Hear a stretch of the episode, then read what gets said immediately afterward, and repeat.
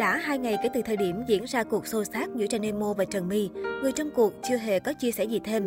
Bởi vậy netizen không ngừng tìm kiếm thông tin bên lề về các nhân vật liên quan. Điển hình mới nhất, cư dân mạng đang bàn tán sôi nổi về info nhân viên đắc lực giúp Trang Nemo đánh người hai ngày trước. Được biết, người đàn ông này tên BQQ, trợ lý của bà chủ shop thời trang. Người này trước đó từng tiết lộ thu nhập cả trăm triệu một tháng.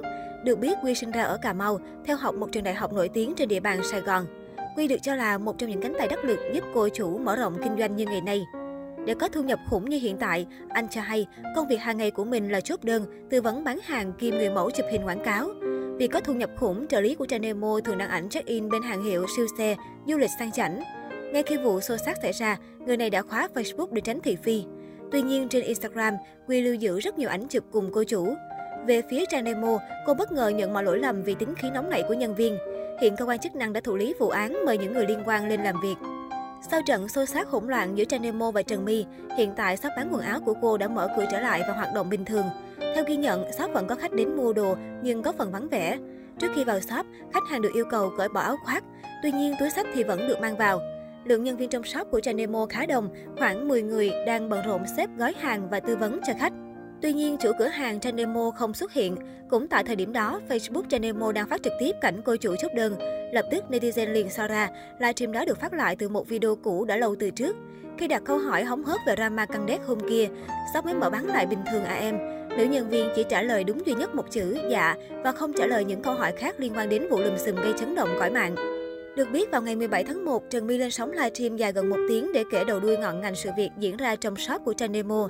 Trần My cho biết, ban đầu khi cô quyết định qua shop Trang Nemo, cô đã nhờ một người cô tên S đi cùng mình.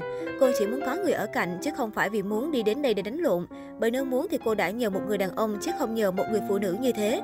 Tuy nhiên đến cuối cùng, do người này bận nên đã nhờ người em của mình là chị áo trắng tên Ca đi cùng với Trần My. Điều khiến dân mạng chú ý là nhan sắc khác biệt của Trần My trong ảnh tự đăng và xuất hiện trên livestream. Mặt mũi trên livestream và trong ảnh chụp lại tại shop của Trang Nemo khá tương đồng, trong trận trịa kém sắc. Còn ảnh tự đăng thì có vẻ khá thon gọn, xinh xắn kiểu hot girl. Lục lại hồ sơ mạng xã hội của Trần My, cô nàng này cũng từng dính một số nghi án và drama. Trần My từng xích mích với ái nữ nhà Minh Nhựa. Chuyện là Joyce Phạm muốn làm đại lý cho thương hiệu mỹ phẩm của Trần My. Nhập hàng về nhưng không bán được, Joyce Phạm muốn trả lại hàng thì Trần My đòi bồi thường 30% tiền hàng. Hai bên chí chóe cãi nhau, ái nữ Minh Nhựa chia hàng kém chất lượng, Trần My cho Rickit tính toán thiệt hơn. Đó không phải là lần đầu Trần My dính scandal với hội chị chị em em. Cô cũng từng bị bạn thân là hot girl Võ Huỳnh Thanh Vân bóc phốt. Thanh Vân gọi Trần My là hot girl kem trộm. Tố cô này lợi dụng mình để chịu số nợ lên đến gần 3 tỷ đồng. Vụ việc ồn ào này không biết ai đúng ai sai, nhưng ngày đầu hai cô gái đã cạnh mặt nhau sau một thời gian thân thiết. Trần My từng khoe cô bắt đầu kinh doanh từ khi còn là sinh viên năm 2 với sản phẩm tắm trắng, kem bôi mà dân tình vẫn gọi là kem trộn. Cô nàng thu hút khách hàng bằng cách nói năng ngây ngô, tấu hài, đôi khi chẳng đâu vào đâu, nhưng nhiều người tò mò vào xem để giải trí. Cô cũng thành lập thương hiệu mỹ phẩm riêng. Trần My bị một số người tố liên quan đến bán hàng kém chất lượng, tư vấn không có tâm. Nhưng sau tất cả, cô vẫn livestream bán hàng và chốt đơn đều đều. Vụ lùm xùm tại shop Chanemo cũng liên quan đến việc va chạm trong kinh doanh.